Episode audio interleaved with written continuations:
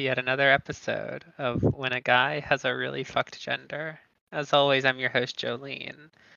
And I'm joined this week by Peach. Peach, would you like would you like to say hello to the audience? Hello. I am excited to be on this podcast, Wag Harfag.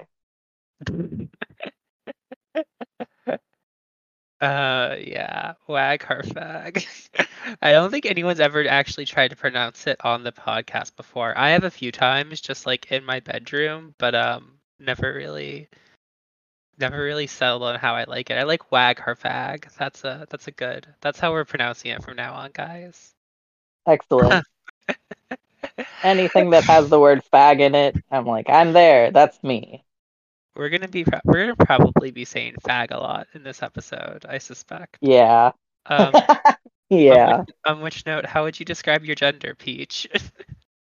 good lord, that is such a good question. Um, I think the terms that I have sort of settled on that I use in most of my bios, I will say uh, she, they, uh, gay, and male are sort of the big three but a lot of it's pretty flexible. I consider myself non binary. Um, I've never really considered myself like FTM or trans mask or trans man or anything like that. So, uh, yeah, but I mean, I'm pretty flexible. It's my gender is, you know, kind of whatever the situation calls for or whatever I think would be most fun. Um, and, you know, I guess like fag or faggot is also accurate. So I don't know. It's, I feel like I, I often just have my gender thrust upon me, but I don't know. It's, what is it? It's like that quote some are born faggots and others have faggot tree thrust upon them, so I would be the first one. You were born faggot? I was. I definitely okay. was. Okay. And I think it's interesting because, like, you know, I, so I grew up in a conservative part of California, and, you know, my parents were it was a, it was a glass closet situation, and they weren't outwardly super homophobic or transphobic. I'll say, uh, and it became very obvious by the time that I was like in middle school and the California Prop 8 was going around. For people that don't know, it was yes on Prop 8 meant defining marriage bet- as a marriage between like a man and a woman and it was very confusing. And it was like, yes on Prop 8 meant no gay marriage, but no on Prop 8 meant yes gay marriage. So the right, city that I grew up in, yeah. Well, gay, gay marriage had been legalized in California prior to that at some point, if I understand my history, right? It was something like that, or it was it was not legal and then they were trying to make it legal and then it became legal and then it wasn't legal again and then it became legal again. It was very convoluted. But basically where I grew up, it's I remember the yellow and blue uh, yes on Prop 8 aka no on gay marriage put like little signs in a lot of my like neighbors' yards and had a lot of that sentiment expressed uh, by I'm sure a lot of people, a lot of you know future fag hags that I'm sure are have a lot of gay male friends now. But yeah, on a, yeah, but I mean, and so I was very like outspoken about like, well, I think that this should be okay. And my parents were very like, so do you have anything to tell us about that? And I'm like, well, you can be an ally, be straight.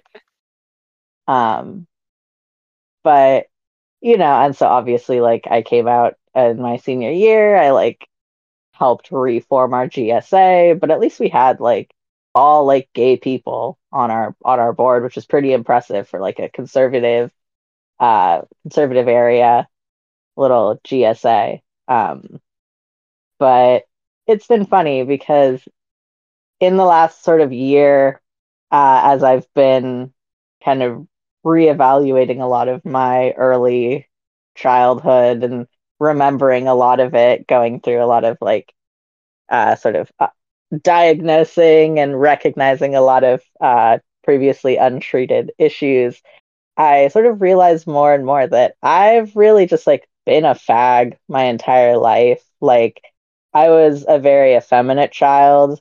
I was very interested in like I owned all of the Gossip Girl books, and most people don't know that that's a book series. It was written by Cecily von Ziegesar, so I owned all of those, and I loved the like designer fashion, and I had a lot of like Bratz dolls, and I loved, you know, everything like glamorous, and I would, you know, when Christian Siriano won Project Runway, it was like, wow, this is me look at what I can do with my life.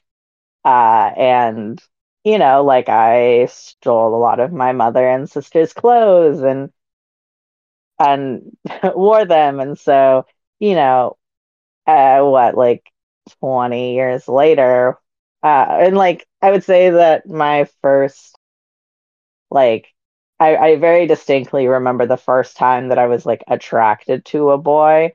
It was when I was in first grade and I saw this boy uh like take his shirt off accidentally trying to take his sweatshirt off and just like seeing his bare chest just like set off something in me. And I was always like a very sexual child. Uh, I just you know really like I loved seeing sex on TV and even with like straight sex I you know, wanted to be the girl, I wanted to be the boy, like I wanted to be involved in that. And so like I was very aware of my sexual feelings towards like other boys and like men. And throughout my childhood, I was like, despite being a very like effeminate, like a very quote unquote like feminine girl or whatever, I was never afforded any type of like safety or vi- or like victim status because of it. Uh, like I was very often treated as like the like uh, as a predator, as the aggressor, as like as like a sexual predator, especially like I would be com- I would be consistently told by like girls or other people, especially that they like did not want me to be their friend or did not want me to hang out with their friends and were like very forward about it too. And so, you know, like I felt very isolated like growing up in this sort of area where there were not that many like gay people, trans people. There were some, but not not too many. And so it wasn't until I was like in college and met like gay and trans people that I was like, oh yeah, this is this is definitely definitely for for me. And I think that like I had started hearing and seeing about like transgender men and I was very like, wow, this is really cool. I like everything that these people get I like I like everything that these men get to do, but like that's it's not for someone like me. But, you know, I had like wanted phalloplasty since I had learned about it when I was probably 18. And I was like, wow, there's a surgery that you can get that gives you a penis. I literally don't care what the other trade offs are. That sounds worth it to me. And I just sort of held that in for like five years and actually went through a period of like really trying to butch it up and over exaggerate my attraction to women um and kind of in a way to like i don't know almost like straighten myself out a little bit or like overcompensate for the like effeminacy that i was constantly being punished for uh and you know like spent a solid many years trying to like be really involved in like lesbianism, but I was bad at it. I was very bad at it. Uh, and I didn't. I yeah, I was very bad at having sex with cis women. Um, like very few occasions that I did it. And so, like, when I decided that, you know, like, I'm going to transition now, uh, I'm going to get this surgery. I don't care anymore how how difficult it's going to be. I'll just, I'll just, I'll just do it. Uh, it kind of was a really big turning point for my identity because I felt like it was sort of the start of me on my way to being comfortable, like identifying as like solidly gay and not like bisexual, which I had sort of labeled myself since I was like in high school.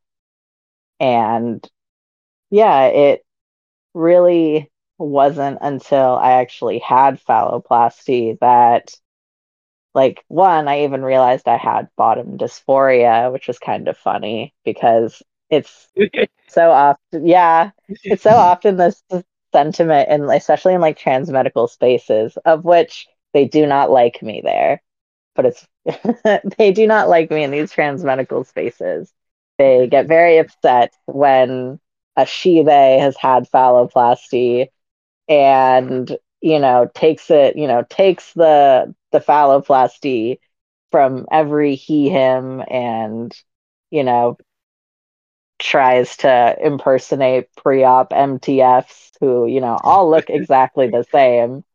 Uh, they're all it's it's the one the one pre-op MTF and we all have to share her. Uh, what else?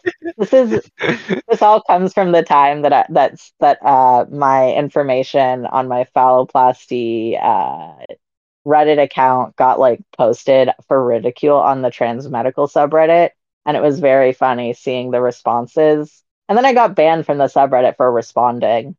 And I was just like, because they were just like, oh, I bet she stole it from this person, or I bet she lied to the doctors. And I was like, I did. And I think you should too. But that was that was or, that was actually a question I wanted to ask you was did you lie to doctors? And um... of course I lied to doctors. The like the answer key is there. I don't know why you wouldn't take it. Yeah, I mean, it's no, I mean there a previous uh, previous guest I think at one point described having um, a conversation with his therapist where he was like his therapist was like, "Okay, I'm writing this letter for uh, top surgery. Do you want me to say like trans masculine non-binary or trans man or whatever?" And this friend was like kind of waffling and then the therapist was like, "Okay, well, since we're talking to an insurance company, I'm going to say trans man." and yeah. he was like, "Yeah, that makes sense." It's yeah. I I I it is you do not need to um it's probably good if insurance companies are under a couple of uh mis uh misapprehensions about how you're living your life and what you're doing cuz um those people don't mm-hmm. want to do anything good for you. no.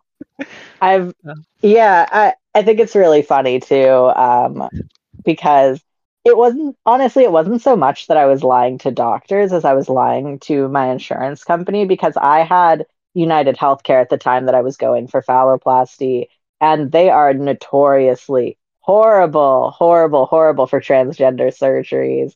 Uh, i have now got i've now dealt twice in my own transition trying to getting them to successfully overturn their like denials of my surgery. Uh, one was actually like for uh, body masculinizing liposuction, where uh, I was able to like successfully pr- like prove that despite my policy not covering it, I was like, well, this is more effective treatment for gender dysphoria than hormones alone because of all of these reasons. Like it's safer, it's more long term, it's this, it's that, it's the other thing. I put together this like crazy like 30 page document that I like ended up having to like submit to the state, who then forced UHC to overturn their denial of that procedure. And then I like switched insurances because I was like, you guys suck and I hate you.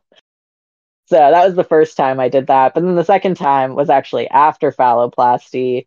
Uh, and I'll I'll get to that part later, but you know, it's my experience has just been there's no there's no point um giving insurance companies, especially the one that I had, any reason to deny or reverse or whatever these procedures. And I was like, I know what you want to hear. So I told my therapist, he, him only, FTM only, binary only. Uh, I don't really care if they like still want to hear that you're straight. You can put that in there too.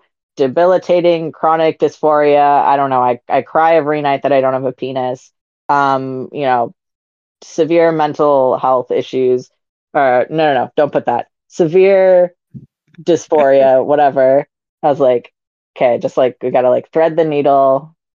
Uh, right. You know, I, right I want to kill of, myself. The right kind of but sick. I, exactly. Right. Exactly. I want to. I want to. Right. I. I want to kill myself, but will be perfectly capable of taking care of myself post-op or whatever the.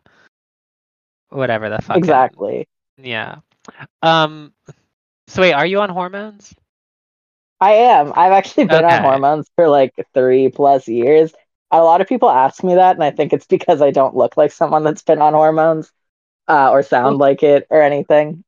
well, it was because of something you said with body masculinizing liposuction, and, and I, I was just, I guess, unclear if something that something that you phrased in there in there somewhere made me think that maybe you hadn't or you weren't, but I don't, I don't know. Okay. No, it's it's all right. Um, I also am probably likely intersex, which is what I attribute a lot of the the ways that my body doesn't really respond well to hormones.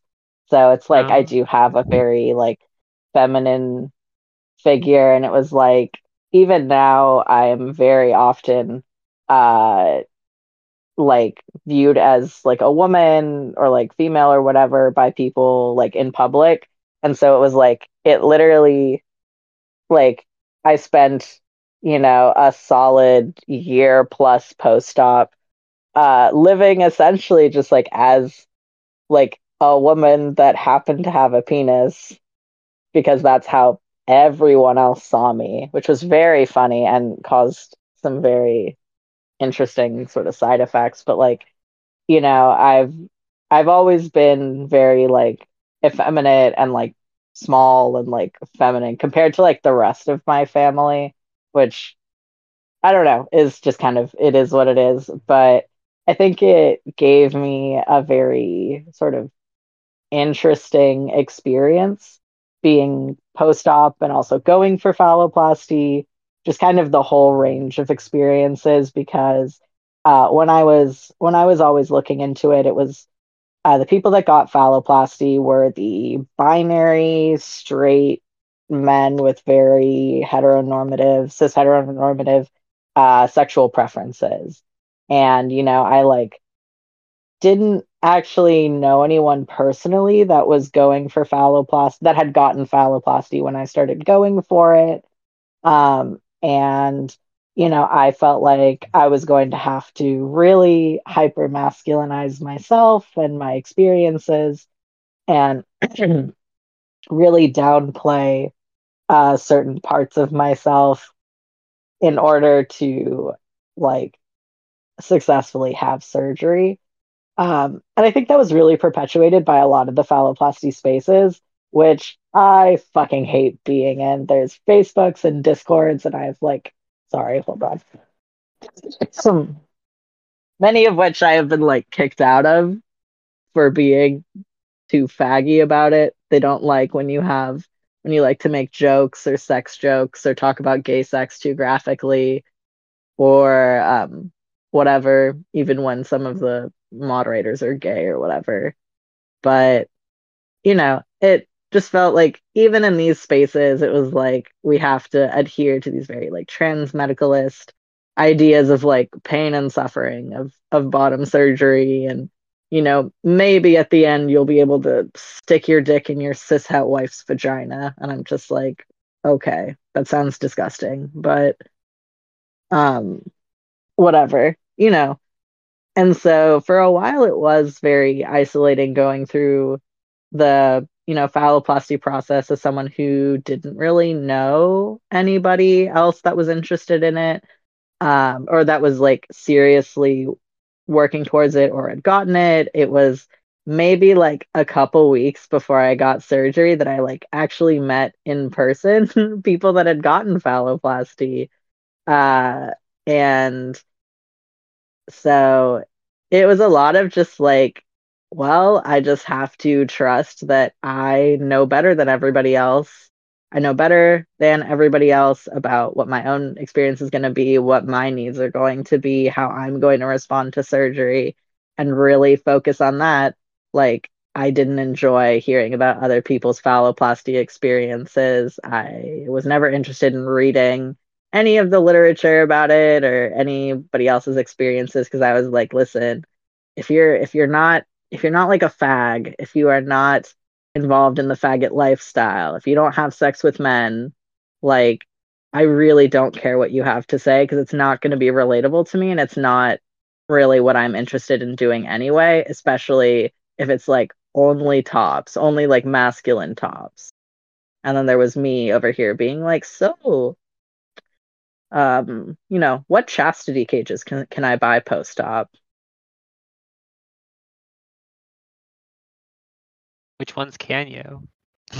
Literally none of them. They don't make oh. they don't oh. make fucking cages for big thick clits like mine.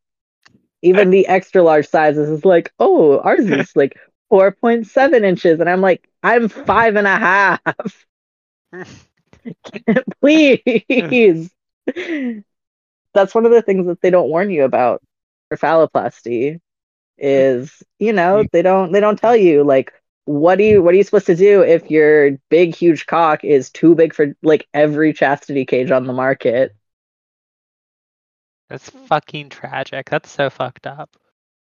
It's literally so sad. It is so sad. They don't tell you that like that's going to be an issue. They don't tell you that like what if you want to use those like really cool sheaths? Uh, you know, the ones that are like, oh, you get like a, a, a knot or a tentacle or you know, you get like the cool, like I don't know, the the the bumpy ones on on the outside to like have cool freaky sex, but they're like, oh yeah, the it's only like an inch diameter on the inside, and you can only be like four inches because we're expecting everyone who uses this to have like a small dick, and I'm like, but what about me? What about the girls with big dicks, big long dicks that wants to do these things too? It's fucked up. We need we need to fix this. Something needs to be done. We we really do.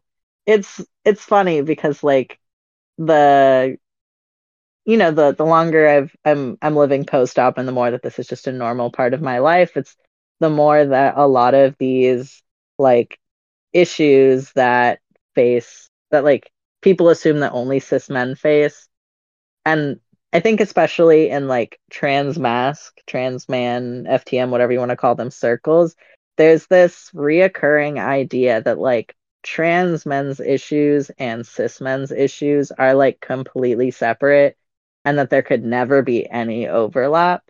Um and I just think that's kind of a, a silly approach because a lot of like men's a lot of like quote unquote men's issues are you know, very applicable to both parties in the ways that like all men are going to be held up to, you know, social male gendered expectations and all men are punished for failing to meet them. So, you know, like with clothing, for example, or underwear, when I talk to, you know, other other gays of of hung experience, like, you know, uh a little internet muchie of mine is a like bi guy that's like six inches when he's soft. And I'm like, you know, it's you and me, sister. They really just do not make underwear for dicks that big in the front. And it's painful. Like it's painful to wear underwear. And I know it comes off as like a humble brag where it's like, oh, my dick is just too big and literally my ass is too fat. And I straight up cannot find underwear that does not like make me want to tear my clothes off.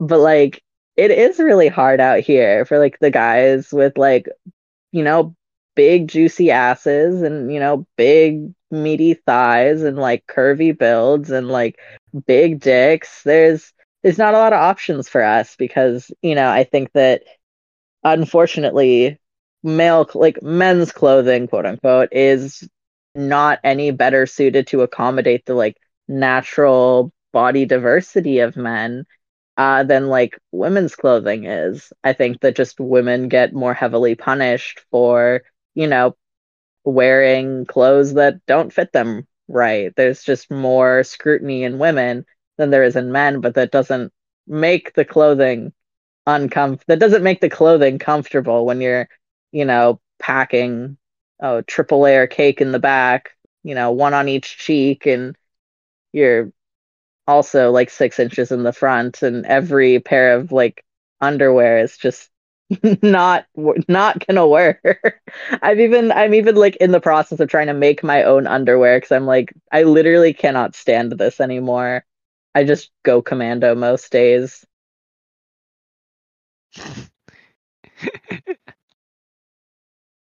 Hell yeah. Hell yeah. Do you mostly wear men or women's clothing? Um, that's kind of a great question because so I got phalloplasty in March of 2021, and then I had a revision slash some yeah, I had like a revision and glansplasty, uh, like revision where they kind of make your make your uncut dick look circumcised, which I tech like I already was because I, I asked for that to be done first stage, knowing that initially the surgical route that I went, which was to get phalloplasty uh, without a vaginectomy, like without removal of the of like the front hole, uh, but with urethral lengthening to give me the ability to stand to pee through my dick, uh, was like that combination in particular has a very high complication rate. And I knew that I was just going to be getting multiple surgeries. And so uh like i had opted to to do like the you know the surgical circumcision more or less at the beginning because i'm jewish. And i was like you know i i would have been cut. So i want to have that happen for me like as soon as i have one. Otherwise it would be weird and i understand the like you know risks associated with it uh was you know it might like doing it stage one might make it like flatten out faster, but you know, I'll just get it redone. I'm gonna have a lot of surgeries anyway. And then in uh 2022, I ended up having five uh five surgeries not all phalloplasty related, but all trans related because I was that was my one year on the probably best trans surgery uh insurance, which was Blue Shield of California. And it was dumb, stupid expensive. And I was like, well, this is going to be most of my life savings.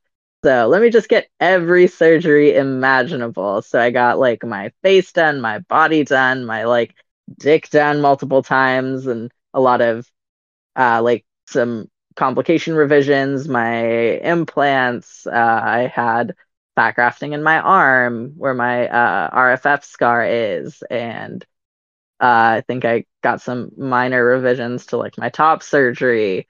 And so during that time, because of course I was mostly like either getting surgery or in recovery, uh, I like gained a lot of weight. So most of my like femme women's clothes didn't really fit anymore.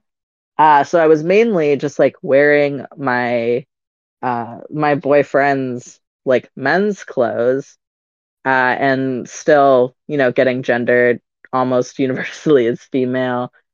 And it's just kind of now that I'm starting to build back up like a fitting femme wardrobe. Like, I would love to wear mostly or almost exclusively women's clothes. It's just like my body type has changed so much in the past couple years since I bought new clothes. Uh, I like kind of have to build it back up from scratch, and I'm very picky about uh like fabric texture and you know like cut and also sorry another thing that they don't tell you about getting phalloplasty is uh what if you like mini skirts but you know your penis is too long for it like what if it sticks out the bottom yeah, you were we were talking about this in the DMs. Um, I'm sorry. Oh, yeah. It's tragic. It really is. So yeah, the the DM conversation we had was you need uh, to you need I to once- you need to you, need to talk. That's that's the answer. I do. Get get like a Uh, gaff. Get a gaff or something. No, like I don't tuck. Like I can't tuck actually. That's a Yeah, that's a question I- that I've I seen multiple people ask. probably I, I I was thinking about the mechanics of that, and that actually probably would not work with. I don't know. I guess But I've never is- had I've never had phalloplasty, obviously, so I can't say that I know what it's like to have that kind of dick. But I don't know. I couldn't even I couldn't even figure out I couldn't even figure out tucking on my dick. So Mhm. um, Like you know, all props to the girls that tuck, but that shit is so uncomfortable. And I would literally just like rather kill myself when I'm just like wearing too tight of underwear. I'm just like, this is the worst thing in the world. This is what tucking is like. But this is actually like it's interesting because tucking is tucking post op is something that comes up not like super often, but like semi frequently amongst like especially a lot of gender non conforming, uh not often non-binary but not exclusively like uh trans people that are going for phalloplasty. And sort of the general consensus is one you just have to accept that you're always going to have a meaty tuck. Like just own that. Um and two depending on what additional surgeries you get because phalloplasty is technically just like the the one the surgery to get a penis but it's often used sort of as like an umbrella term for all of the other surgeries that can be done concurrently, like scrotoplasty, uh, which is like the creation of the balls, or uh, like urethroplasty, stuff like that.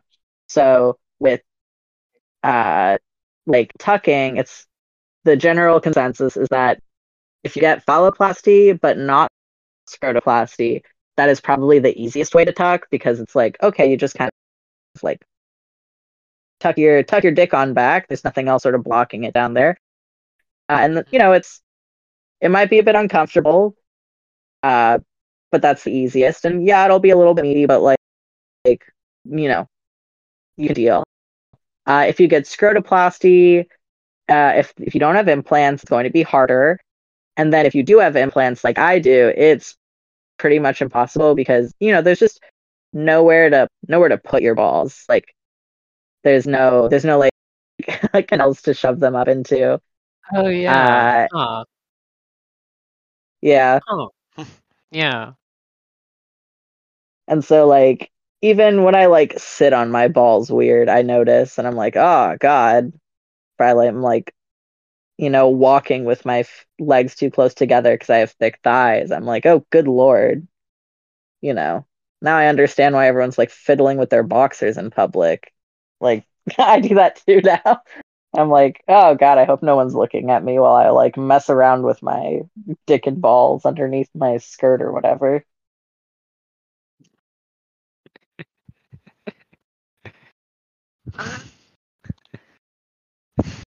I'm sorry for laughing. No, I mean it, Um, it's funny. It's funny. These It's weren't funny. things that I was expecting. Yeah, it's No, frustrating. These are the I'm things they didn't warn me about. It Right. it is. It is. And Well, it's I think Oh sorry, go ahead. no. I was just. I mean, this whole story has been so interesting. But say what you're going to say. I was just gonna I- say like I think it it puts me in this very interesting position because one, I am like I am physically effeminate through no fault of my own. Like, you know, I have literally done everything under the sun to masculinize myself. I have gotten surgeries that people had never heard of, like in order to appear more masculine. Like I've had my like face done like or uh, like my like jaw and like neck and stuff, or like my my cheeks. I got I got buccal fat removal when everyone was like against that in female celebrities. I didn't realize that was happening um until I like had already had it done and then everyone was like no they're you know they're buccal fat. No not the cheeks. And I was like oh I guess other people were also thinking about this. That's crazy. Anyway um but like you know I have done I've been on hormones for years uh gotten surgeries. I can dress in all men's clothing. I can have my hair short. I can be fuck I can be bald. And like an area that isn't especially like LGBT friendly and still be referred to consistently as a woman. And so, you know, it's like very far outside of my control. And for me, as someone who is just like an effeminate person, like just with the way that I like I posture myself and the way that I talk and the way that I like to present. I'm also in like fine jewelry retail, which I think is a very fun uh environment for a combination like gay boy, straight like gay boy, girl, Jew. Because I'm like, perfect. Would you feel more comfortable talking to like a boy or a girl about this? Would you be more comfortable talking to like a quote unquote straight girl or a gay boy about your jewelry? What makes you feel more comfortable? And I'll like fag it up or down depending on whatever the situation calls for. And it's very funny. So my like vocal pitch will change depending on who I'm talking to, of course. Uh, but I do kind of enjoy that flexibility. But, you know, so it's like despite all of my efforts to masculinize my body and my appearance with pretty much zero zero pay zero payoff from other people like i still get gendered the same way. Uh you know i do like wearing women's clothes. I do like being the sort of I, I like being the girl in the gay relationships. Not exclusively but like i do enjoy it. Uh i do really have an interest in like women's clothes and uh, like heels and everything. I've, you know, kind of returned to my like high school adolescent self where I was very like more outwardly feminine and was really obsessed with, you know, heels and makeup and stuff. And that's all things that I'm really coming back to now. But I think it does often put me in situations where my experiences are very similar to those of a lot of like trans women. And not just trans women like trans women trans feminine people like you know passable cross dressers or not so passable cross dressers even you know cross dressers femboys uh kind of like any really like effeminate gay men like there's often some experiences that a lot of us have in common. And I think the way that I talk about my life, that I, you know, as all of these things are things that like are sort of thrust upon me. It's like when I'm treated as like a when I'm like perceived as a trans woman or like when people respond to my body and assume that, you know, I'm a girl with a dick, uh, or if it's like or even when I like just kind of refer to myself that way because it's easier. Uh, there's often some interesting feedback that I get about, you know, essentially trying to like be like a wannabe trans woman or impersonate trans women or like present myself as a trans woman and like intentionally hide certain aspects about myself. And I think the funniest thing is this usually comes about way after they like interact with me um because people will you know see see what i have to say about my life and uh the ways that i talk about it and the ways that i like move through my day and uh you know my my literal lived experiences and be like wow that's so relatable. And then i guess feel some sort of way when they find out later that like oh, well, like you're actually like a man or whatever. And I always find it kind of silly and uh I don't know. I, I, I do find it silly and probably based out of like insecurity of like, oh well like if this other person, you know, identifies this type of way, but I have a relatable experience, then what does it mean about like my identity? Sort of the same way that like the trans masculine subreddit got really pissy about me and was like, oh, well, like, I can't believe this, like, delusional cis woman who's going to regret her surgery is, like, allowed to do this. And, but, you know, I'm not. And blah, blah, blah. Like, I can't believe that, like, she got this ahead of, like, real, actual trans men. Uh, but when I, like, spoke to the person, when I, like, messaged the person that posted about it, I was like, so you don't know me. Like we don't even live in the same country. What is your damage with me? Like I don't really understand what your problem is. So tell me. And his whole thing was just like and so we talked back and forth and basically what his argument was was that like if I felt the way that you felt, then I would identify as like a binary FTM femboy, but you don't. And that upsets me.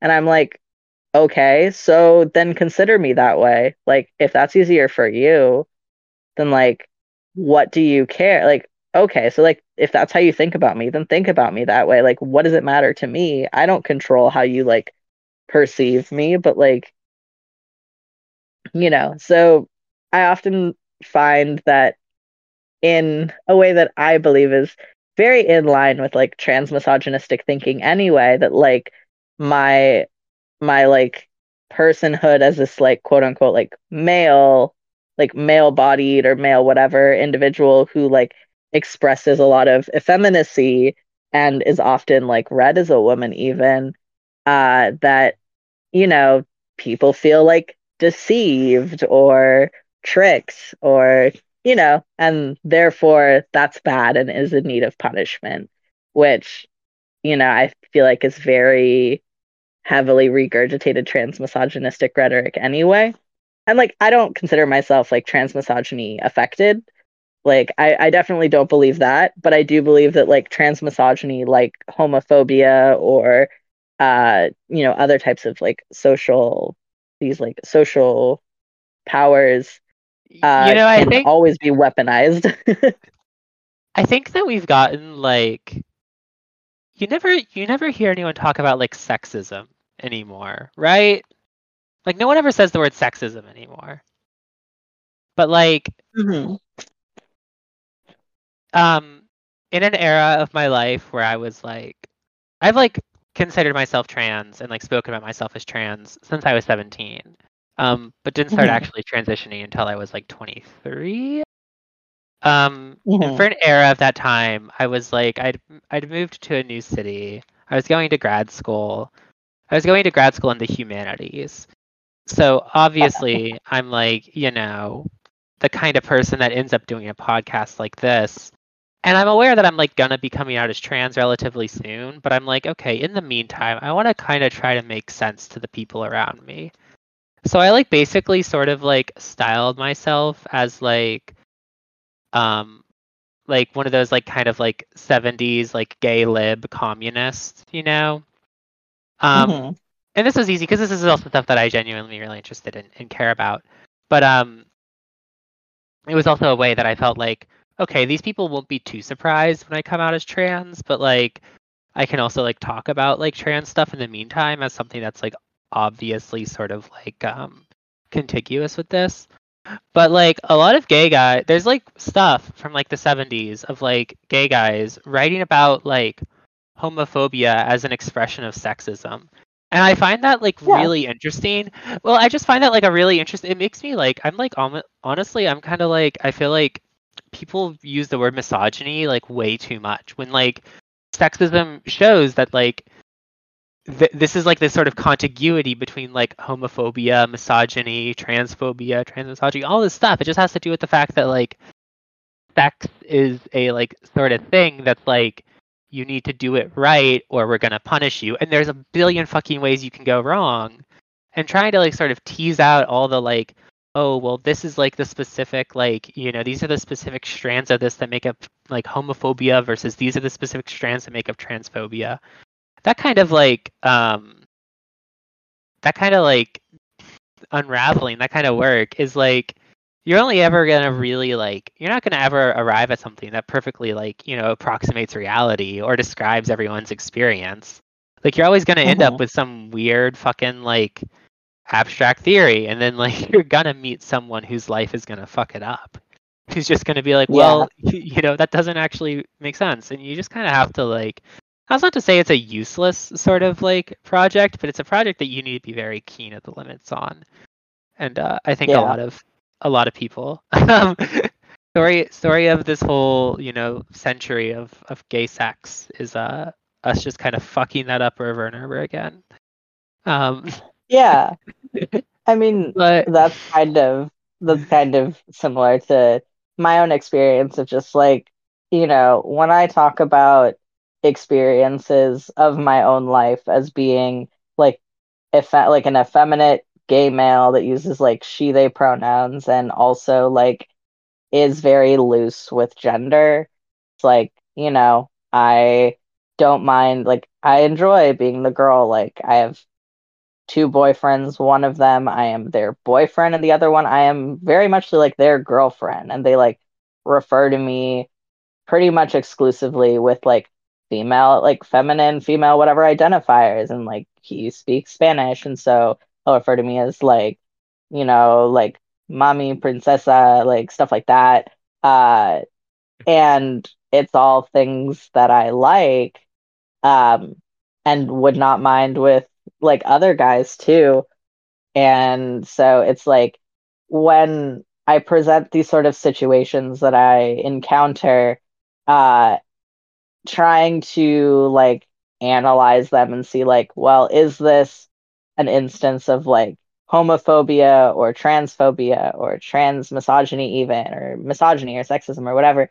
I feel like it's going to ultimately be be fruitless because a lot of these systems are so interdependent on each other. It's like how do you have uh how do you have transphobia if you don't have notions of gender and what gender means and how to and how to regulate gender then like how do you know who is and isn't trans? And then you know if you don't have all of these other systems in place then like what like how do we how do we how do we have homophobia if we don't know what is like same versus you know not same gender? And like how do we police that? And so i feel like a lot of these instances that i feel like are sort of messy with gender and sexuality that i guess i feel like a lot of people who um sometimes could be a little bit insecure about the notion that yes not every like like sexuality and gender cannot be like super cleanly delineated one from each other. Uh it is kind of unsettling to feel like oh well now at certain like at, in certain instances all of these like all of these systems sort of converge and coalesce and like kind of do the same thing to multiple people regardless of who like the like who is being who like the recipient versus the offender is you know like um what like what do we what do we sort of what do we do from there?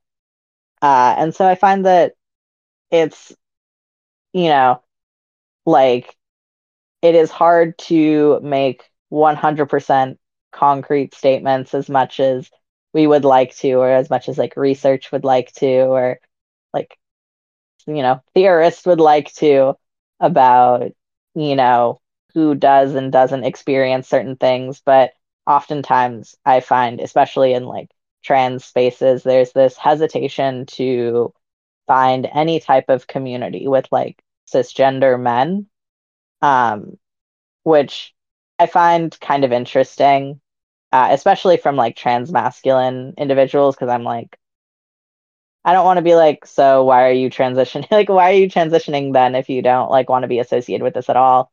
But like, uh, you know, I find that especially with phalloplasty, because it's obviously about genitals and like genitals and, and sex in a way that, in my opinion, top surgery just does not even begin to relate is like such a sim is is such is so heavily embedded with gender uh in a way that like chests really aren't and so i think that like having genitals that are generally associated with like cis men and having an embodiment that is like more similar that like part that gets me parsed more closely to like cisgender men most cisgender men than like most transgender men is it's just been a really it's it's a really sort of interesting uh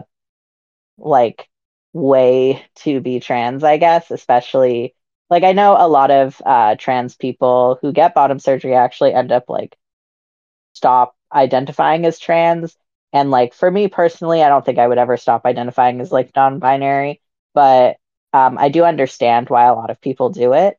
It's like a lot of, you know, quote unquote, like trans man, trans mask issues just no longer apply to you.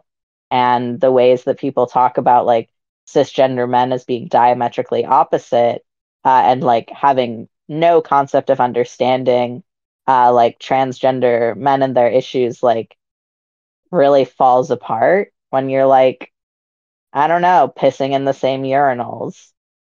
Uh so Yeah. you know. Yeah, and And it's yeah, no, I mean I definitely I don't know. I feel like I experienced a lot of like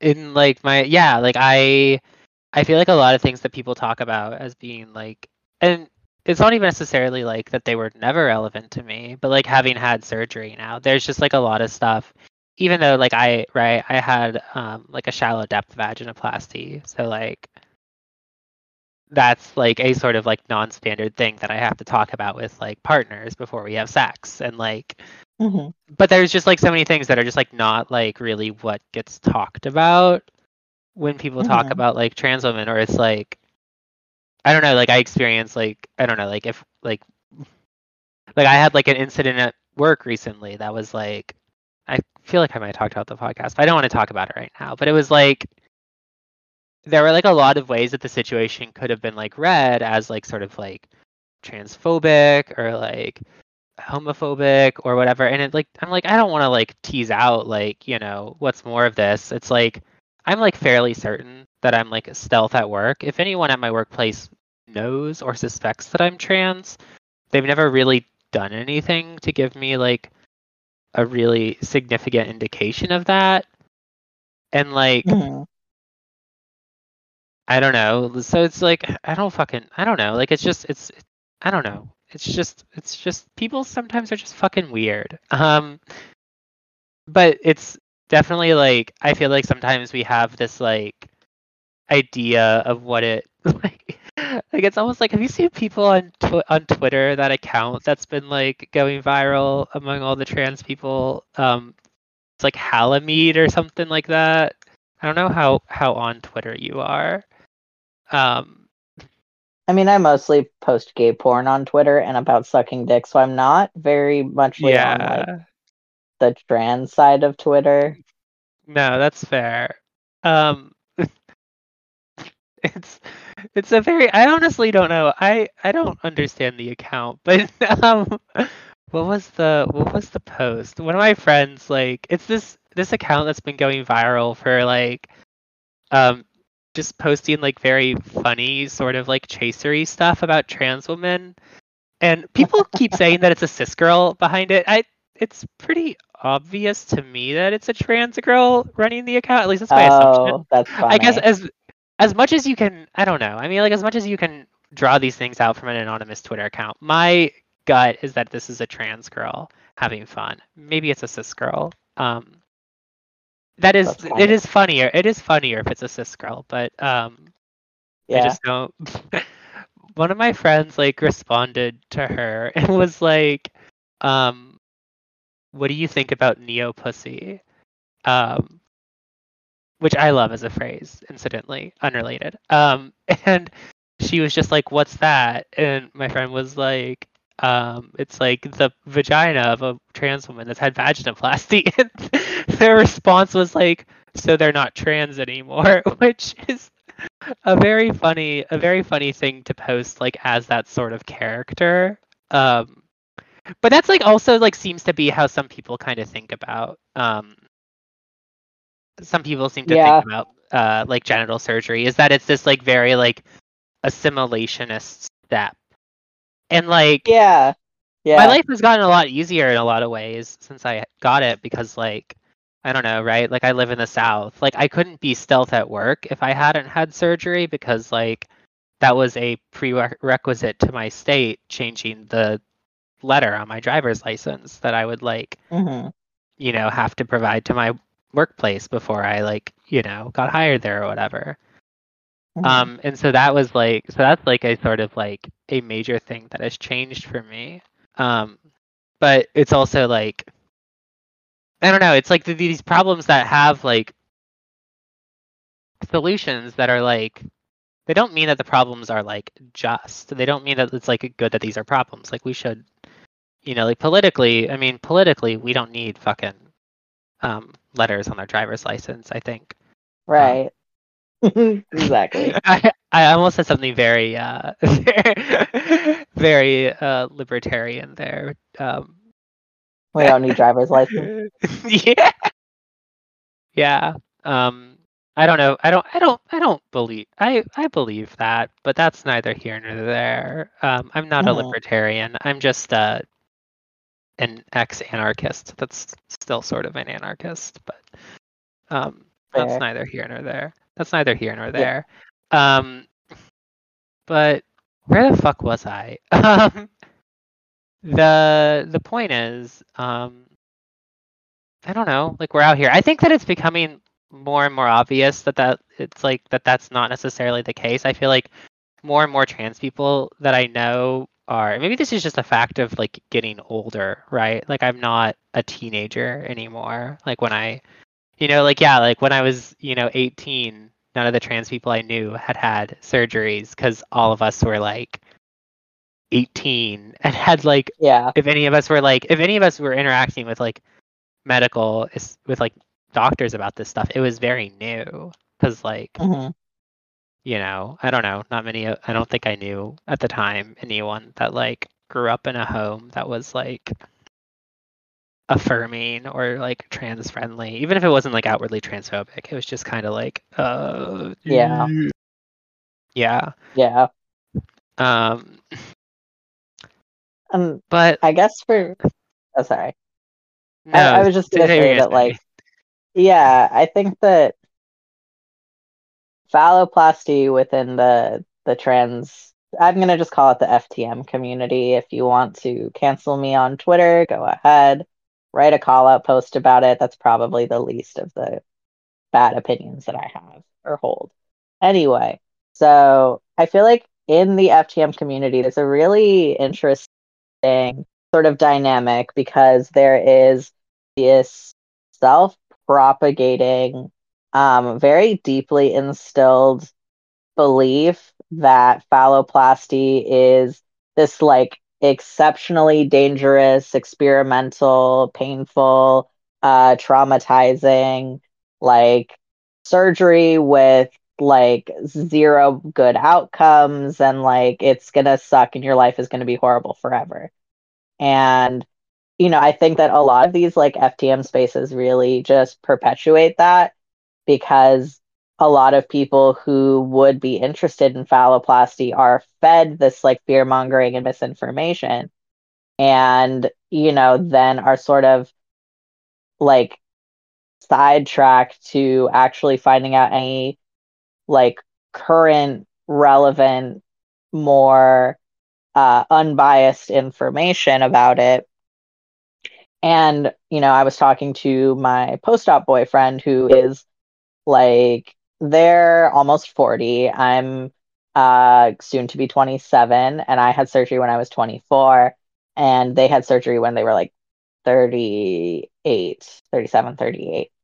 Uh, and like they were telling me that the reason that a lot of this um like a lot this like ideology in FTM spaces is so prevalent is because uh like way back when before it's not even way back when probably like 10 15 20 years ago when phalloplasty was only performed in like Belgrade Serbia or in like very very underground clinics in the US like there was no like public discussion of it. There was no like public surgeons in the US that performed phalloplasty. And trans men were having their like children taken away for being trans and for you know it's like oh well you don't have a penis so you're not a man so it's like you shouldn't have children because you know like you're not like a real man can't be like a real parent. And apparently the ways that people sort of fought that was to say like oh well this expectation that you want me to like get you know, phalloplasty, uh, that's actually like a worse outcome than not doing anything at all because look, you have to travel really far and it's like a six month recovery where you have to like pay the entire time to be in another country. And like the outcomes are so are so poor and you know it's so awful and terrible. And sort of that and utilizing that rhetoric to change the ways that their, you know, like personhood was like I, you know, like understood uh, in order to be seen as like real men without like penises. And so that was something interesting for me to learn since my boyfriend uh, had wanted bottom surgery since they were like 13 uh, before I was literally alive. Like they had wanted this type of surgery um, and it was only in the past couple years that, you know, it's it's only even in the last like 10, maybe 15 years that there's even been a phalloplasty, an open phalloplasty surgeon in the US. Like for a lot of trans men, the you know big excitement when Dr. Curtis Crane came from you know Serbia, uh, his like you know whatever his apprenticeship or whatever it was called there and opened up shop here in the states and you know there started to be actual like phalloplasty surgeons to go through uh like that was a huge that was a huge big deal and then you know once bottom surgery began to be covered under uh like California state law which uh, I think happened within the past maybe 10 years California insurances like all state insurances have to cover like biomedical transition, including bottom surgery. So, like, then you had more insurances that would cover it. And, you know, kind of fast forward to today, we're seeing a lot more, a lot of, a lot more teams that, you know, perform bottom surgery. Uh, not enough, definitely. The wait times are often out the ass. There's, uh, you know, a wide range of surgeons. Some surgeons have you know, specialize in one or two particular types of surgery that, you know, just don't work for everybody. Um, and like there's, but there is, there are like more teams being developed, which is, which is a great step forward. Uh, there's more, there are more options to get bottom surgery, to have bottom surgery covered uh, under insurance, allegedly not that insurances love playing by the rules and paying for your surgery and not doing what I what they did to me, where uh, United Healthcare, after you know uh, agreeing uh, agreeing to the pre-authorization, signing a special contract with the uh, surgery team that I worked with, uh, the Buncke Clinic and Dr. Chen out in San Francisco, uh, and like signing a whole contract saying, yes, we agree to that this will be in network and we will pay $90,000 for the surgery. That's it. Like we as United Healthcare agree to do that. Six months later was just like, just kidding. This was out of network. That's not our responsibility. And when both me and the surgeon's office tried to appeal and was like, you literally signed this contract saying that you wouldn't do this, that you were going to pay. They were just like, um, that's just kidding on that, denied. And I literally had to escalate it up to the state level again and be like, uh, excuse me. Uh, they literally signed this contract saying that they would pay for it. Can you do something about this?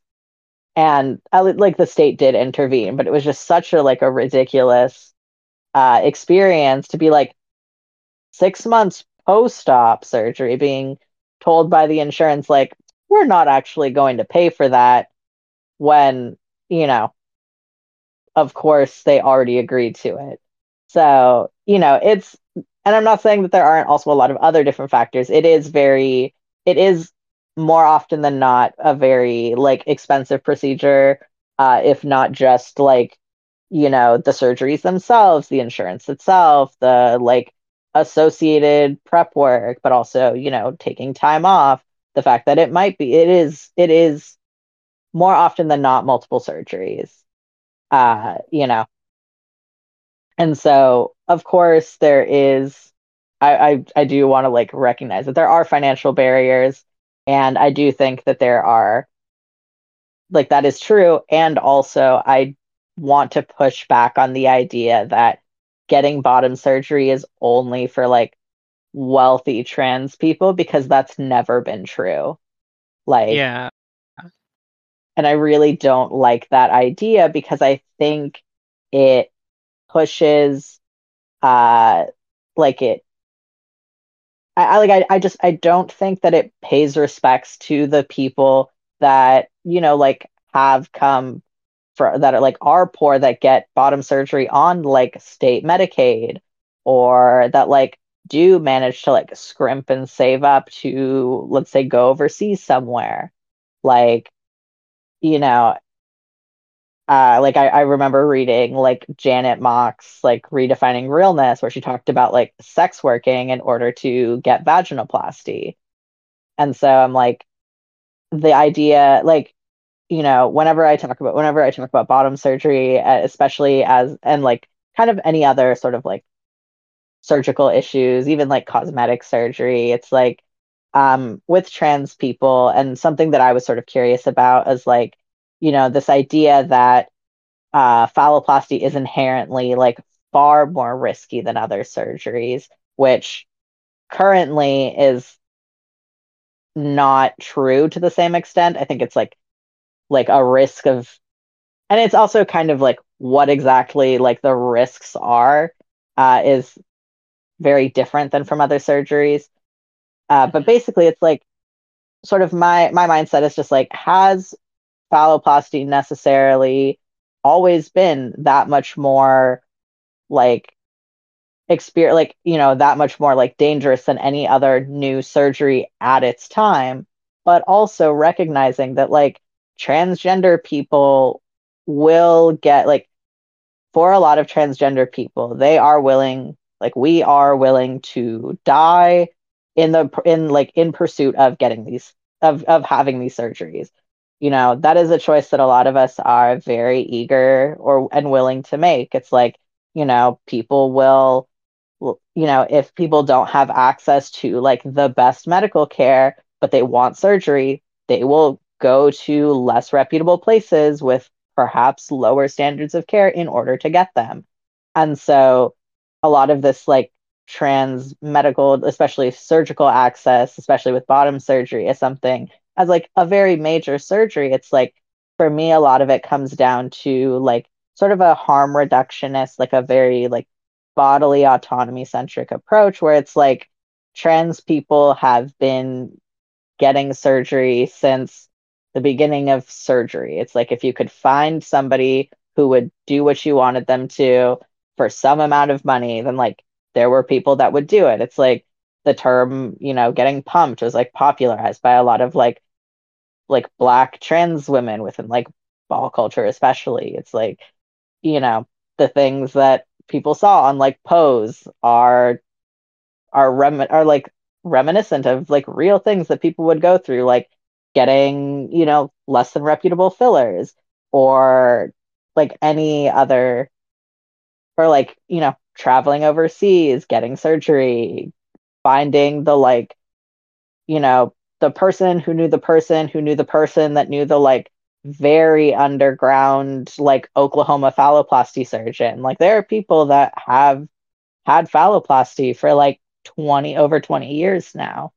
And it's you know a lot of it is through lo- this kind of like back channel accessing. And so for me with phalloplasty it's like the the way that I approached it was very much like not like okay, so like how do we make it go as perfect as humanly possible with no complications and no issues, especially given the initial route that I chose that had a very high complication rate. It was, you know, what are the, you know, sort of what are realistic expectations and how how can we do like uh risk like risk management how do we you know realistically go into this? How do I temper my expectations?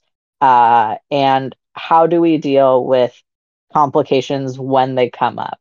So for me, I've had uh, like I've had maybe four or five complication related surgeries, including one this year that uh, I don't know if it was necessarily like super related to like phalloplasty, but I did get a vaginectomy like a year and a half later from my phalloplasty after I realized I actually don't like having a vagina at all. I don't really like vaginas in general. Um, and so I ended up getting this like really bad abscess, this recurring abscess, who knows why. Uh, and it had kept popping up uh, over like the past several months. And I was like, well, I don't really want to deal with it. It's just going to go away on its own. And then it very muchly didn't, didn't. And, you know, I, I know, and, and basically I ended up in the hospital needing emergency surgery because like I uh, had this like, like deep abscess like inside of like kind of like in my taint that was forcing its way out, but there was no hole for it to go out of. So it was just like trying to push through the like the perineum skin in a really painful way. It was like I know how people describe birth as like, oh, you're putting a watermelon through like a straw or whatever. And I was like, I was trying to lay an egg through a brick wall and like that was it was not working. so yeah. So it was rough. Very, very hard time. But I mean, like, it was kind of out of my hands. Like, we don't know why it happened. There's there's no way to really like predict what the complications from phalloplasty are going to be, uh, and how one's body recovers. But I think another thing that gets really lost with phalloplasty is that the term complication, which you know people get really freaked out about, they're like, "Oh, well, everyone has complications." Is a really vague term. It can mean literally anything from like, oh, you have this like wound separation that heals on its own and maybe takes like an extra couple weeks uh, and just goes away by itself to like yeah like it can be that to it can be like oh well there's like a fistula or a stricture which are like urinary issues that really only arise if someone goes for like urethral lengthening, which can be like not done in general. So like that's like a, a that's a common point of like risk risk assessment is like oh well people that want to get phalloplasty but like if they don't particularly care about the ability of standing to pee then um you know they can forego that entirely and just like keep their natal urethra where it is and like have like a penis and just be done and like be done with it. No risk of like fistulas or strictures which are some of the big ones for like you know some of the big urethral complications to uh you know something like mine where mine one of mine i had several uh over the period of time was, you know, like a, an abscess, like a deep seated tissue infection. Um, that can happen all the way up to like, you know, total phalloplasty failure for whatever reason. And like, I've known several people that have, you know, either for that complication or for other reasons have chosen to like completely redo their phalloplasty and like choose a different donor site um, or things of that nature. And like, it's, I think hearing the term complication, everyone sort of expects it to be these like worst case scenarios, but more often than not, they're not. and a lot of the complications are significantly less scary and less terrifying to deal with day to day. And even the people that I know that have had these like really uh, large like complications that required like you know emergency phalloplasty redos whatever due to often previously un- like under like previously diagnosed or even undiagnosed issues it's very rarely it's like very very rare for it to be like whoa your dick just fell off. That's crazy. I guess we didn't like sew it on well enough. Like that's not really a thing that happens. Um, but you know, it's like it's a big surgery, and a lot of people, I think, freak themselves out from learning about it. And a lot of it, I'm guessing, is either because they've they are for some reason not allowing themselves to want bottom surgery. Maybe it's because their current can their like current environment can't sustain it, or you know, like financially can't sustain it, um, or like it's too big of a challenge for them to deal with at the moment. But it is very funny because, you know, I've started to talk like when I talk to people and, and they're like, Oh, I would never I would never do that. And then like a year later it will hit me up and be like, So tell me more about this like phalloplasty process. And I'm like, Yeah. So it's fun between me and my boyfriend with different people that we know. Um to just kind of make a little guess and be like, oh, well, this person's probably, you know, like X amount of years from getting bottom surgery, and they're probably, you know, gonna come back in the next like year or two and be like, oh, so about that bottom surgery that you were talking about, what is that actually like? Yeah.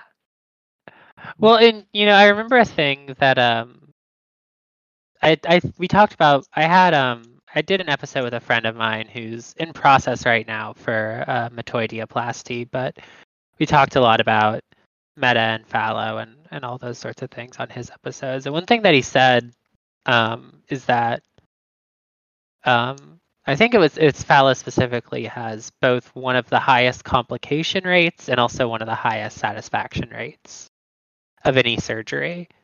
And then so it's like these things can coexist. Like you will end up mm-hmm. like these things can these things can happen. Like I had a pretty minor complication. It's like the second most common. I had um, a hematoma in one of my labia. Mm-hmm. That was like really uncomfortable and really painful and like the process of having to like go back to the ER to get it drained was like I like had like some like yeah, like I I got like for like a couple weeks after whenever like you know if someone else had to like look at my vagina for something or i had to like sorry i got like you know like my heart rate increased and i was like stressed out like i was mm-hmm. this fucking yeah it's not fun but um i don't know now i'm now i don't really think about it that much um but like yeah, that was exactly. like a thing that happened when i was like seven days into having a vagina and now i'm like a yeah. year a couple months into I've had so many other experiences with my vagina since then. So it's like that one exactly. one that at the time feels like so important, you know, because it is important because yeah. it's like one seventh of my days of having a vagina, and now it's not. Right. It's like one three hundredth. Um, exactly. So it's just, you know, I don't know. Like, you, you, be aware of these things, right? Like, mm-hmm. um, But like, yeah. And I think here, Frez, I I elected not to initially have my vagina removed, uh, I had pretty much the the most common uh, complication that goes along with specifically the phalloplasty, no vaginectomy, and urethral lengthening. Uh, like combination, like that in particular, has a very high complication rate.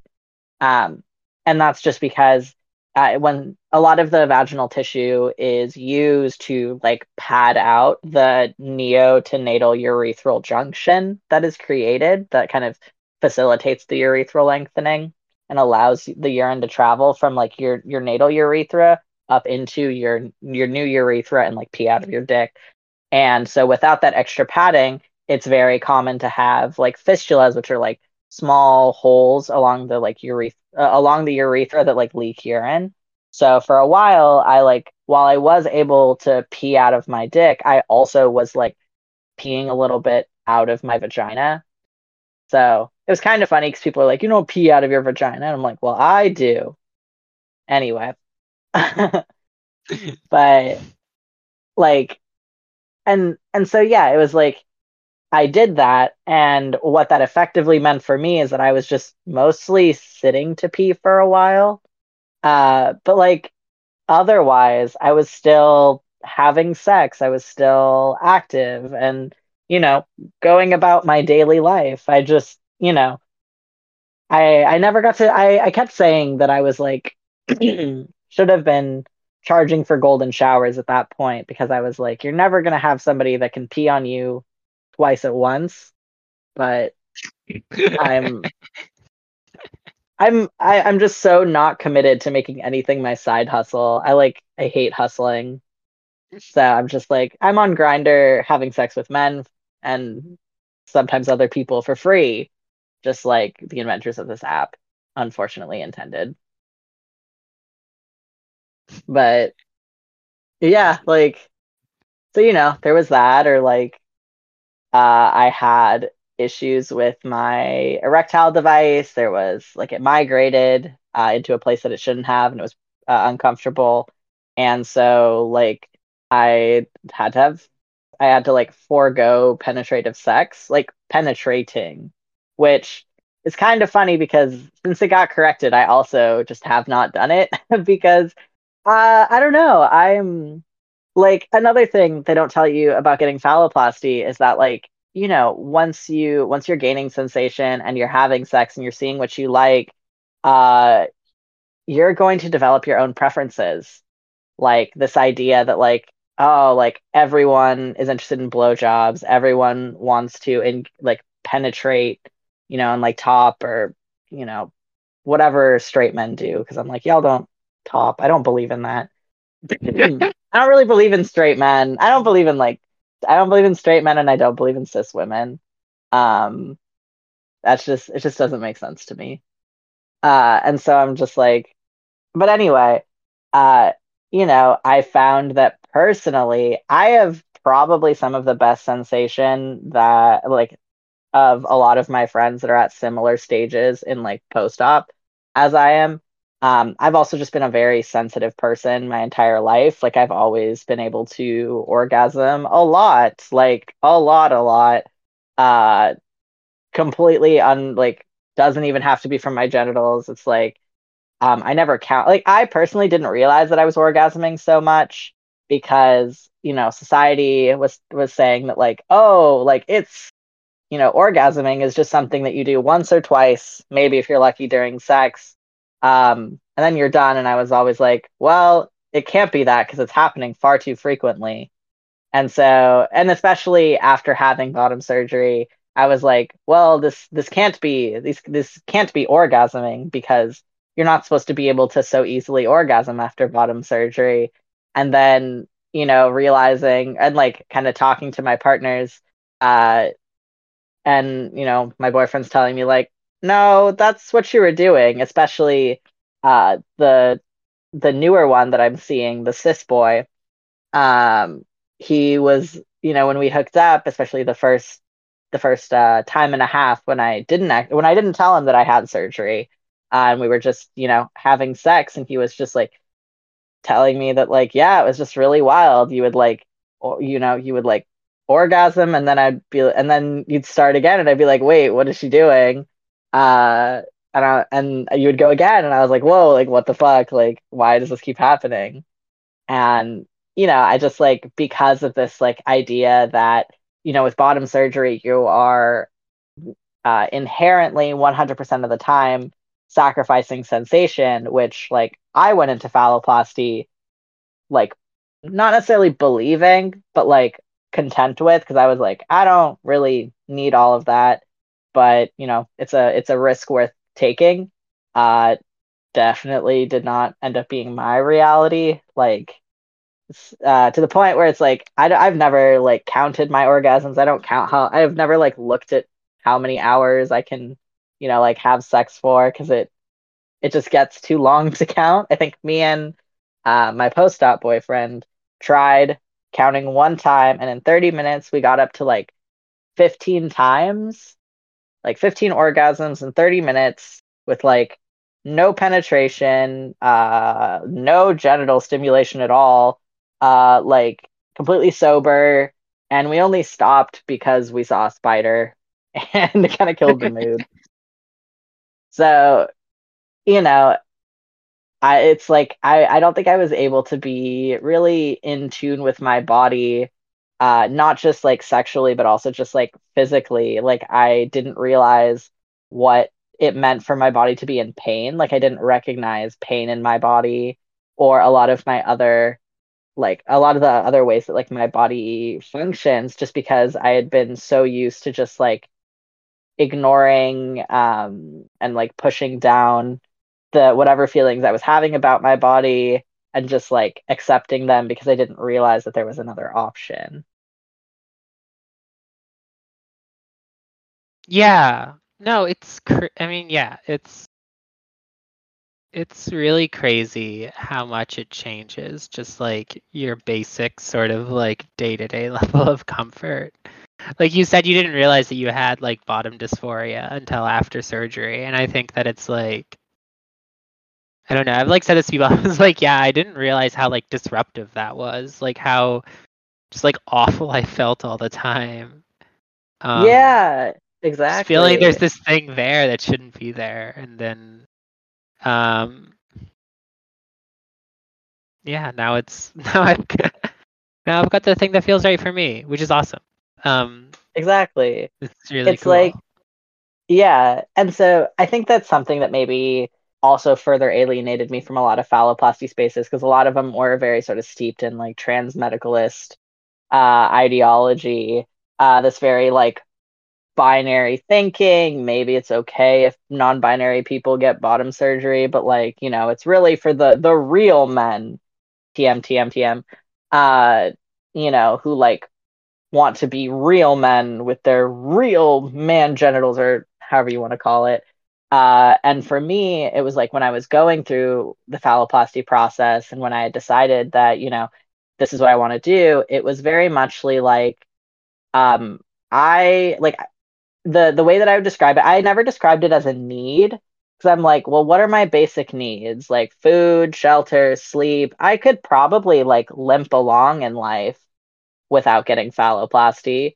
Maybe I've done it for 20 some odd years. I could probably just keep going. But I did have this like persistent desire to do it. And so I was like, yeah, it's not like it's not like a need, but it is definitely a want, like a, a, a deep want. And so, um, you know, like I've been wanting this for, you know, since I learned about it. So, you know, it's time to prioritize you know my own feelings on this and be like you know if i want this so badly and i'm willing to accept you know just like the the risk that comes with it the financial burden that comes with it unfortunately and you know but ultimately it came down to it's like you know if like if i do go through this surgery do i like accept my responsibility in like having chosen to undergo it and knowing that like afterwards I will be living life like with a dick.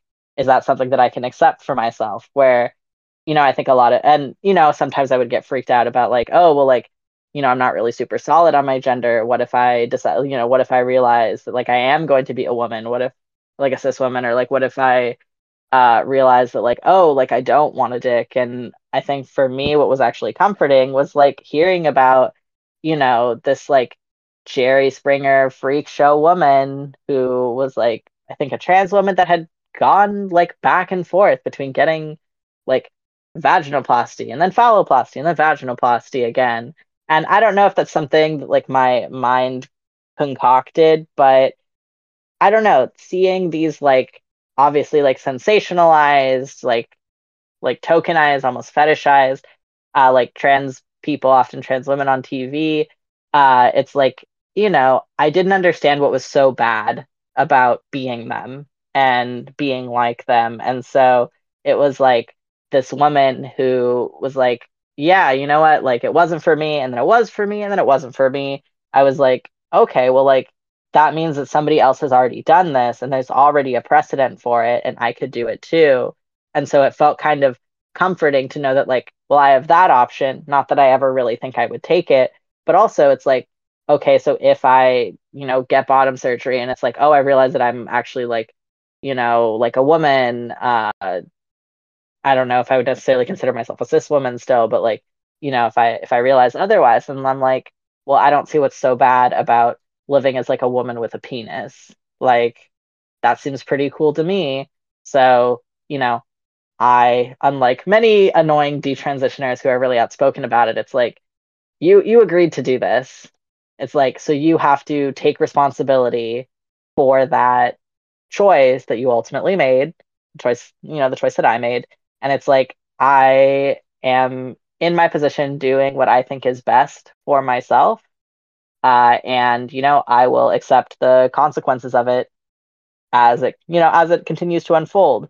Not that I ever really thought that there would be an issue with it, but it was like, it did help me kind of like make peace so that you know my my fears around phalloplasty were that it was going to be denied to me either through the insurance for some reason or you know i would get sick or the doctor would i don't know like break his leg and then i would break my leg and then you know like every every day for the weeks leading up to surgery i was like good lord if i go rock climbing then i might sprain my ankle and then i won't be able to get surgery or maybe i would just lie about it and not tell them that I sprained my ankle, but then just get surgery and then deal with it later.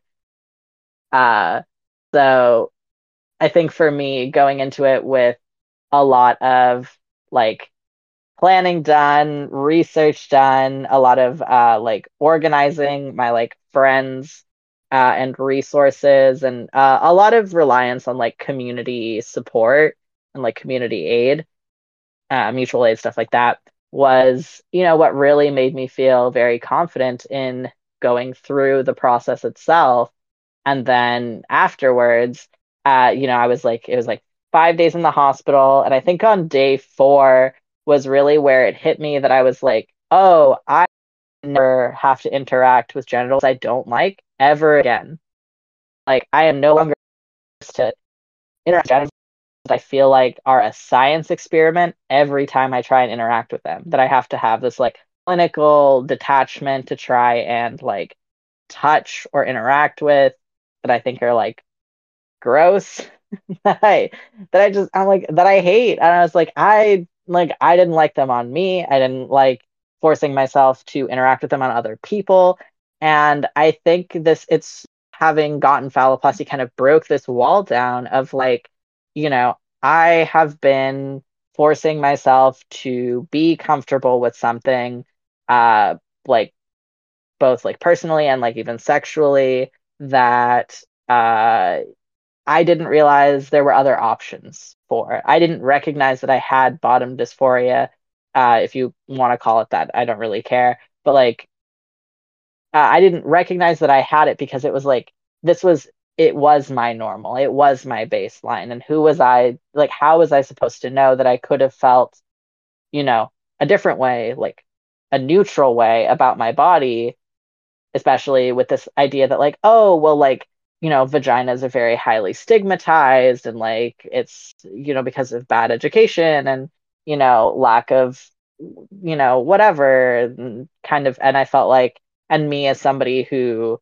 for other reasons really like internalizes those types of of things and takes it to mean as as if like the onus is on me for not like pushing myself to love it enough it was you know really it was just so it was such a big burden off my shoulders that i did not realize i was carrying.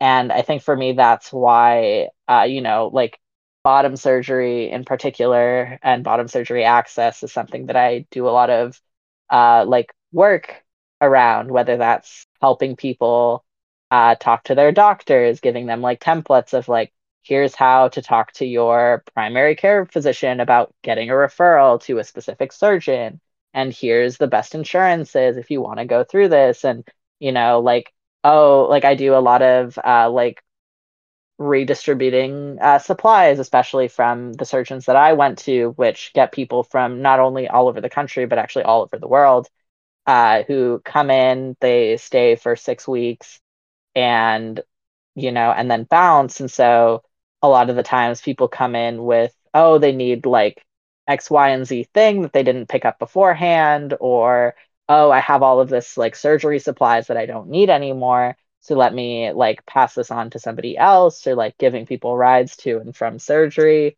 Uh, and you know, it's just really driven by the fact that like I had, oop, like I had never experienced like a feeling like that.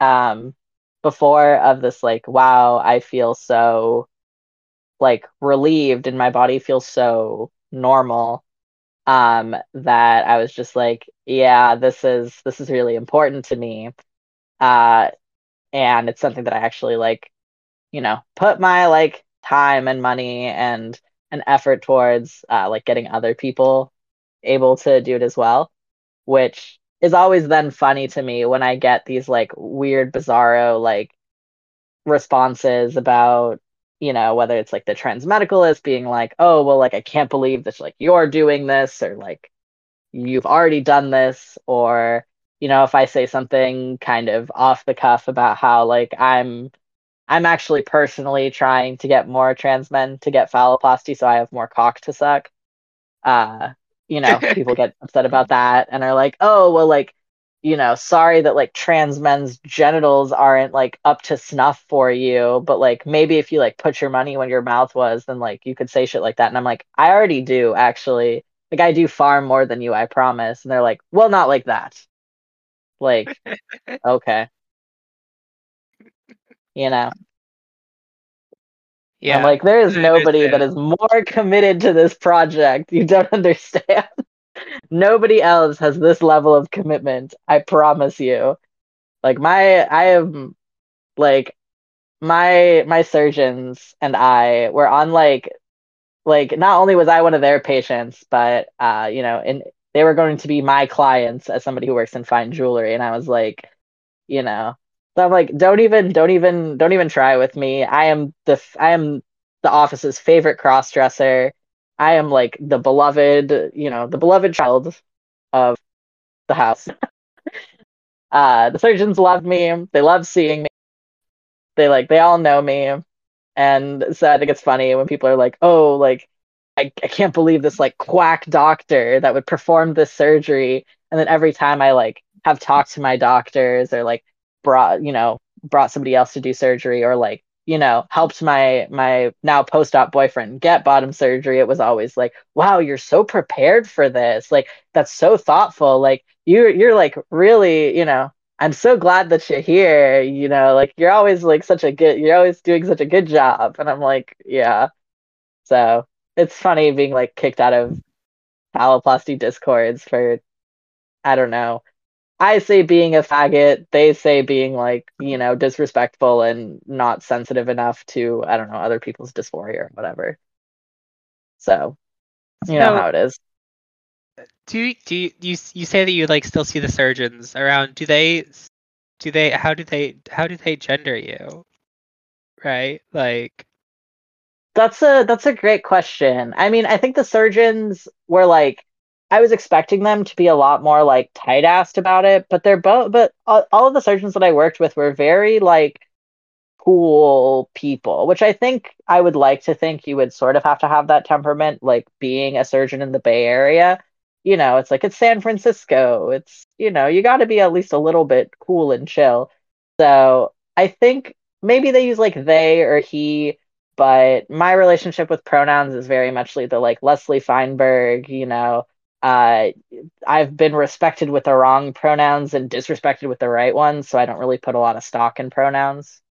Yeah. Like, well, no, I mean, like, I, I, this is like a thing that I talked about with in my conversation with Gabe about um, metoidioplasty was Gabe's perspective on this was at least that like if these like surgeons are repu- reputable, if they're getting like really good, really consistent, you know, um, if they're doing like really good and really consistent work, then like that means that they have to like be around trans people a lot and talk to a lot of trans people and they sort of start to get it i think and they get like Mhm. the kind of like more you know like right there there are there are obviously like elements of the sort of like trans of trans the trans community or whatever there are like trans people that are like you know kind of gender cops or whatever um Mhm. And that's you know they they can do that. That's fine. But there's also i think a lot of us and especially like a lot of us that do that do get surgery that are like way more just like i just want to have fun with this. Like i want to yeah, like i want to i want to do some weird shit. I want to i want to get up to i want to see what i can do. I want to you know push the limits to the envelope or whatever. Um yeah, yeah. and I think that that's like a, I, I think that that's like a very real thing. I don't know. I didn't really I didn't really have that kind of experience with my doctor, my surgeon, but I also didn't really talk to him that much, and I didn't really need to. So, Mhm. um, I don't know.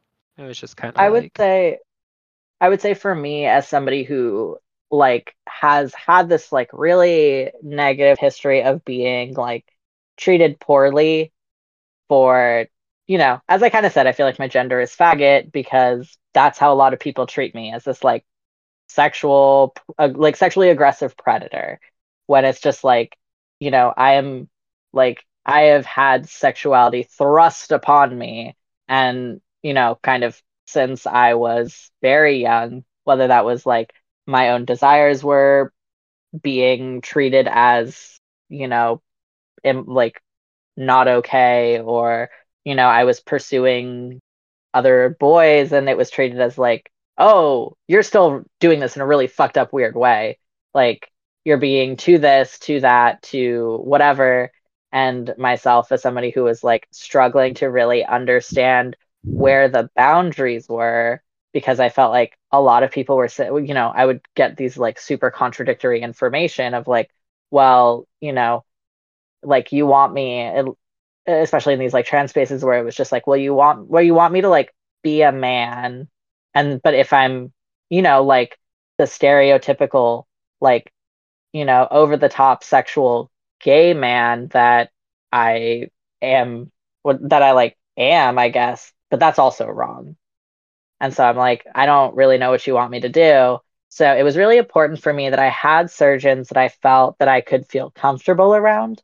And I was really lucky that I felt like I got that like with the team that I chose, like straight off. Like I didn't really want to consult with anybody else uh, just because of their reputation. But um, I remember I was working with Dr. Safa, who was one of the microsurgeons who does like the who did like the the arm uh the arm uh donors like graft and you know i was talking to him i had this really extensive list of questions and it got to the part about like sex and some of the things that were just like so what about like what about sounding? What about like chastity cages? What about this? And his response was like you know and every time he was answering even all of the other questions he was very with like he was very confident but he was very like chill about it. It was like you could tell that he had a lot of experience. It wasn't really going to be phased by stuff. Uh, but you know, even if there was stuff that kind of threw him for a bit of a loop, it was like, you know, let me like answer this to the best of my ability. And so when I was talking about like, you know, like chastity cages, for example, he was like, listen, I'll tell you what I tell all of the other CBT guys. Uh, in an ideal world, you would never do this. Ideally, you would never do this. Realistically, please try and wait at least like nine months after your last surgery and like like don't go too hard on it like don't like restrict the blood flow for too long um you know like be like be careful uh and i really kind of appreciated that approach just because it sort of resonated with a lot of my like harm reduction uh sort of mindset of just like people are going to do what they're going to do. People are you know going to get genital piercings post op when they're maybe not supposed to or engage in cbt when they're quote unquote not supposed to. But like you know we can't like prevent people from doing whatever they want with their body so it's better to have a more like realistic like uh, kind of like a realistic uh, expectation like you know one of my surgeons had where it was like you know yeah, ideally the answer would be never, but like in the real world where we live in, here's what I would like you to try and do. And, you know, here's kind of the restrictions that I know of. And even those like with trans people that I've talked to that are post op, like afterwards, you know, even they'll have like more information too. But it was at least nice to have a surgeon that wasn't like, uh, never do this with the like art with this like amazing surgical masterpiece that I have created, lest you like desecrate it or whatever. Yeah.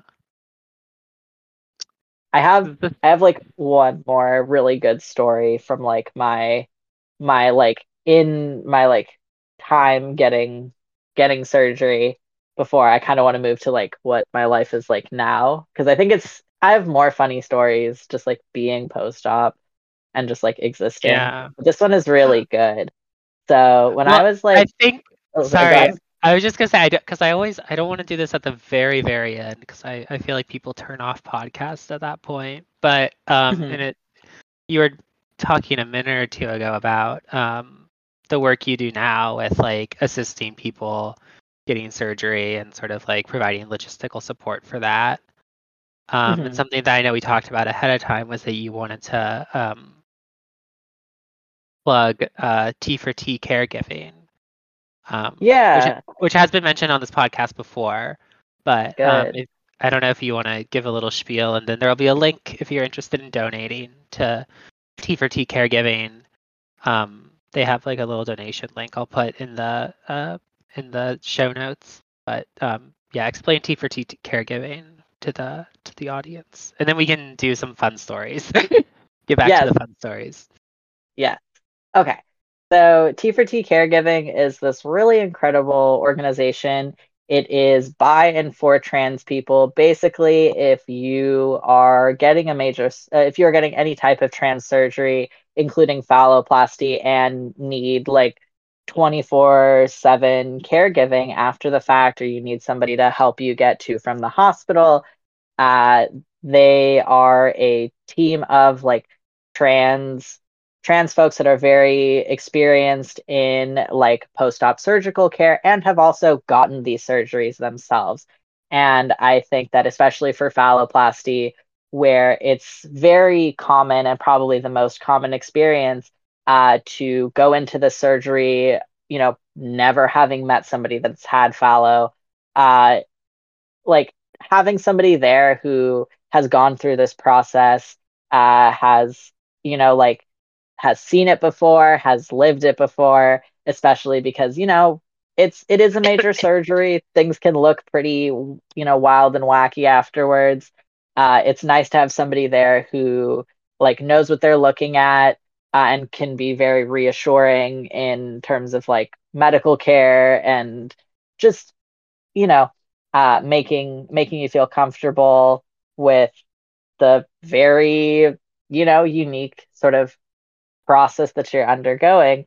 It's a really great team of people. And, you know, I don't do a lot of the post op care, the 24 7 care that they do, but I'll help out, you know, if people need rides to from surgery or to from like post op appointments.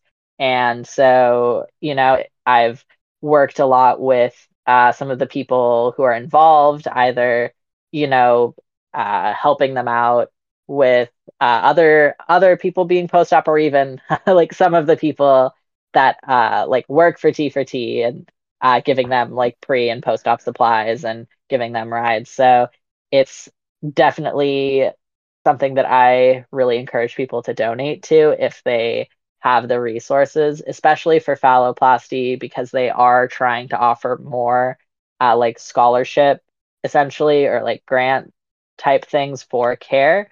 Uh, you know, phalloplasty can be very expensive. It is a very big uh, time commitment. It is a very long recovery. And you know, to to have people there, to have somebody there twenty four seven for a couple weeks uh, or even days, you know, want to pay everybody fairly, and sometimes that can be unfortunately cost prohibitive. So the more donations they get, the more they can, you know, offer low to no cost hmm. uh, post op care for, you know, people that qualify. And I think that's a really great way to sort of break down these financial barriers to getting uh, phalloplasty specifically. Yeah. Yes. Um, so yeah, like I said, there'll be a link to donate down there. Um, it's awesome. It's important. Yeah. Um, uh, let's let's talk about some one, fun story. Oh, sorry, what? Sorry, I just thought of uh, one more organization that I think more trans people should be aware of, especially if they're uh, going through uh, bottom surgery, which often insurances will require like two letters of recommendation. Oh, you're gonna say GALAP? Yeah, GALAP. yeah. I don't know if you guys have done it before. I actually don't think uh, it has been mentioned on this podcast, which is crazy because it's a really cool thing. And yeah, you tell people what it is, and then there'll be a link down there too. Sure. So the GALAP, uh, it's a it's a directory. It stands for Gender Affirming Letter AP. Uh, basically, there we go. Perfect. Um, I don't know if you use sport. Well, you're Butch, so like, do you know like sports? You know, I like set it up and you like slam dunked it or whatever. What? Okay, never mind. oh, a layup. yeah. I'm not that kind of Butch. Oh, oh, okay. All right, that's fine. That's that's okay. I was I was only a jock in high school, but you know, it's like okay. it's okay. Uh, yeah, but like a- anyway, so they are a directory of uh, therapists, some of whom are also trans, broken out by state that are willing and able to write free, like free letters of like surgical recommendation after a single meeting. Uh, I've used them before uh, when I was getting some of my like when I got like facial surgery or like body surgery, or um, my letters had expired and I needed to get new ones.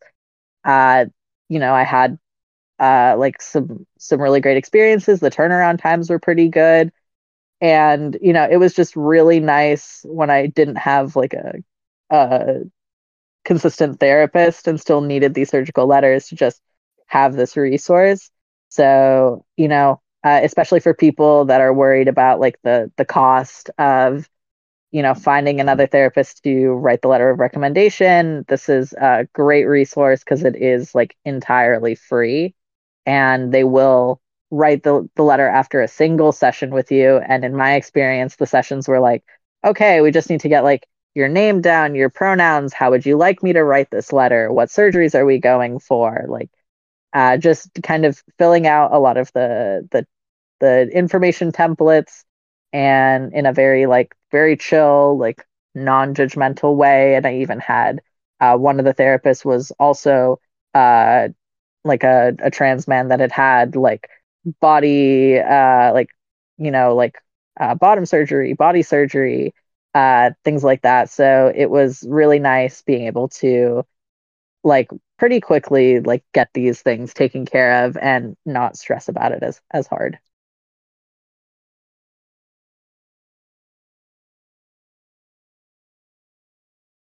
Hell yeah. Yeah, GALAP is also really cool. I will say I went to their website. Their directory is not up right now. It says it will be back shortly. Um I don't know why that is, but um yeah, GALAP well, is really cool. Tuned.